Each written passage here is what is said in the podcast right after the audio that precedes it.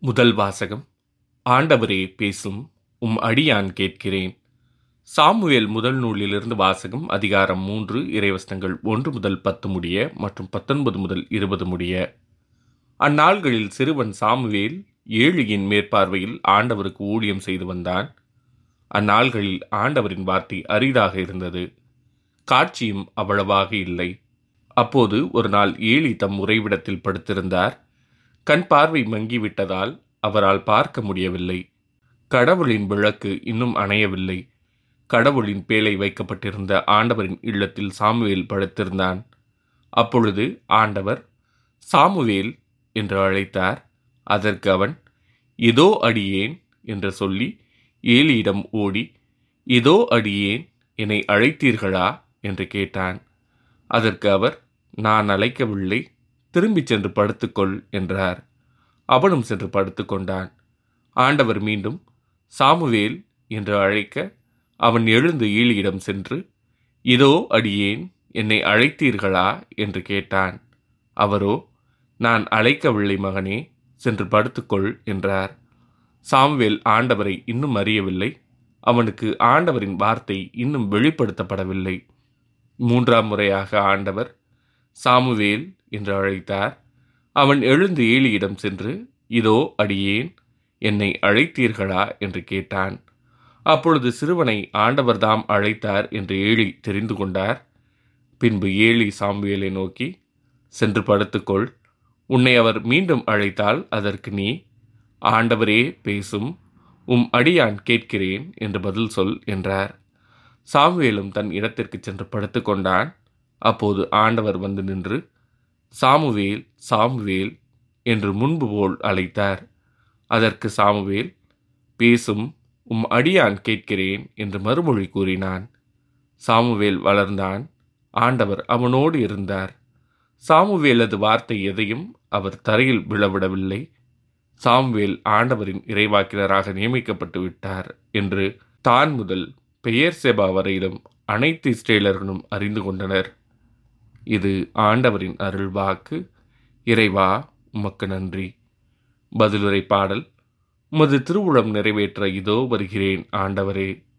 நான் ஆண்டவருக்காக பொறுமையுடன் காத்திருந்தேன்.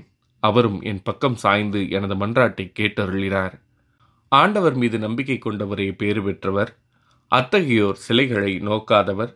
பொய்யானவற்றை சாராதவர். உமது திருவுளம் நிறைவேற இதோ வருகிறேன் ஆண்டவரே. பழியையும் காணிக்கையும் நீர் விரும்பவில்லை. எரி பழியையும் பாவம் போக்கும் பழியையும் நீர் கேட்கவில்லை. ஆனால் என் செவிகள் திறக்கும்படி செய்தீர். எனவே இதோ வருகிறேன். உமது திருவுளம் நிறைவேற்ற இதோ வருகிறேன் ஆண்டவரே. என்னை குறித்து திருநூல் சுருளில் எழுதப்பட்டுள்ளது. என் கடவுளே உமது திருவுளம் நிறைவேற்றுவதில் நான் மகிழ்ச்சி அடைகின்றேன். உமது திருச்சட்டம் என் உள்ளத்தில் இருக்கின்றது என்றேன் நான்.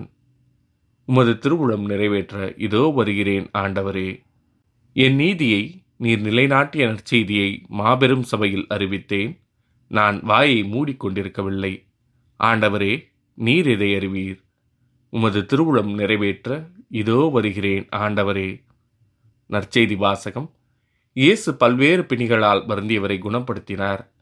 மார்க் எழுதிய தூய நற்செய்தியிலிருந்து வாசகம் அதிகாரம் ஒன்று இறைவசனங்கள் இருபத்தி ஒன்பது முதல் முப்பத்தி ஒன்பது முடிய. இயேசுவும் சீடர்களும் தொழுகை கூடத்தை விட்டு வெளியே வந்து யாக்கோபு யோவானுடன் சீமோன் அந்திரேயா ஆகியோரின் வீட்டிற்குள் சென்றார்கள். சீமோனுடைய மாமியார் காய்ச்சலாய் கிடந்தார். உடனே அவர்கள் அதை பற்றி இயேசுவிடம் சொன்னார்கள். இயேசு அவர் அருகில் சென்று கைகளை பிடித்து அவரை தூக்கினார். காய்ச்சல் அவரை விட்டு நீங்கிற்று. அவர் அவர்களுக்கு பணிவிடை செய்தார். மாலை வேளையில் கதிரவன் மறையும் நேரத்தில் நோயாளர்கள் பேய் பிடித்தவர்கள் அனைவரையும் மக்கள் அவரிடம் கொண்டு வந்தார்கள். நகர் முழுவதும் வீட்டு வாயில் முன் கூடியிருந்தது. பல்வேறு பிணிகளால் வருந்திய பலரை அவர் குணப்படுத்தினார். பல பேய்களையும் ஓட்டினார்.